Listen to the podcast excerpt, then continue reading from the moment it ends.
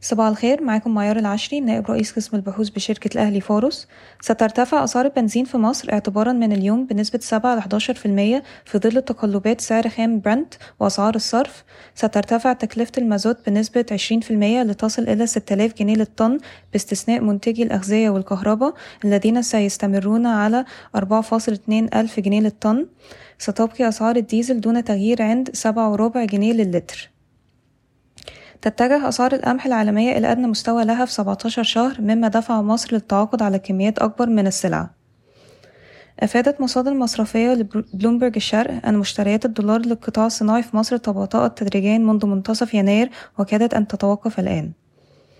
تشير صور الأقمار الصناعية إلى أن أثيوبيا تستعد للملء الرابع لسد النهضة. تسلم وزير الكهرباء النسخة نصف النهائية من الاستراتيجية الوطنية لإنتاج الهيدروجين الأخضر. سيتم تطبيق التوقيت الصيفي في مصر نهاية مارس لترشيد استخدام الطاقة. بلغ صافي الربح السويدي في الربع الرابع من 2022 2.3 مليار جنيه بارتفاع 79% على أساس سنوي وارتفاع 93% على أساس ربع سنوي ليصل صافي ربح السنة إلى 5.4 مليار جنيه بارتفاع 51% على أساس سنوي. اقترح مجلس إدارة توزيع أرباح نقدية بقيمة 0.4 جنيه للسهم. وصل صافي ربح ابن سينا في الربع الرابع من 2022 إلى 54 مليون جنيه بانخفاض 26% على أساس سنوي وارتفاع 77% على أساس ربع سنوي. ليصل صافي ربح السنة إلى 173 مليون جنيه بانخفاض 45% على أساس سنوي. في ضوء التحديات الكلية الحالية والضغط على السوق قمنا بخفض تصنيف القيمة العادلة لدينا لابن سينا إلى 2.4 جنيه للسهم. بلغ صافي ربح أبيكو في الربع الرابع من 2022 226 مليون جنيه بارتفاع 38% على أساس سنوي وارتفاع 99% على أساس ربع سنوي. ليصل صافي ربح السنة إلى 644 مليون جنيه بارتفاع 32% على أساس سنوي. اقترح مجلس الإدارة توزيع أرباح نقدية بقيمة 2 جنيه للسهم. بلغ صافي الربح المستقل ل HDBK في الربع الرابع من 2022 504 مليون جنيه بانخفاض 8% على أساس ربع سنوي وارتفاع 27% على أساس سنوي. ليصل صافي ربح السنة إلى 2.3 مليار جنيه بارتفاع 23% على أساس سنوي. اقترح مجلس الإدارة توزيع أرباح نقدية بقيمة جنيه للسهم. أصدرت أمك تقريرها لشهر يناير 2023 حيث وصلت مبيعات السيارات إلى 3429 وحدة بانخفاض 80% على أساس سنوي وانخفاض 38% على أساس شهري.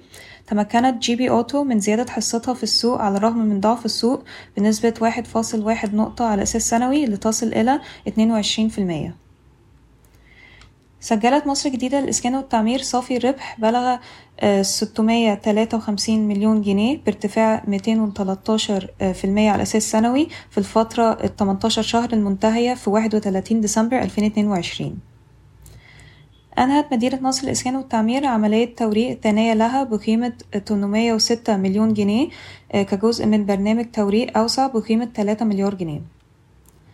وصل صافي ربح Cairo Poultry في الربع الرابع من 2022 إلى 77 مليون جنيه مقارنة بصافي ربح 61 مليون جنيه في الربع الرابع من 2021 وخسائر بنسبة 16 مليون جنيه في الربع الثالث من 2022 مما رفع صافي ربح السنة إلى 296 مليون جنيه بارتفاع 62% على أساس سنوي. قمنا برفع القيمة العادلة ل Cairo Poultry إلى 4 جنيه.